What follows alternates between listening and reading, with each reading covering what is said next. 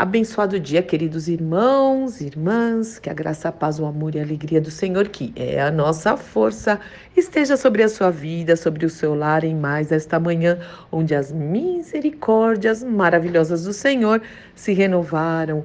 Louvado e engrandecido seja o seu nome para sempre. E hoje eu quero compartilhar com vocês uma ministração do nosso querido irmão John Bivir, uma ministração poderosa. Eu creio que eu já coloquei no nosso cafezinho algum dia aí desses, mas eu ouvi de novo, e ouvi de novo, e ouvi de novo, e falei: não, eu preciso compartilhar de novo, sim, novamente. Então vamos juntos.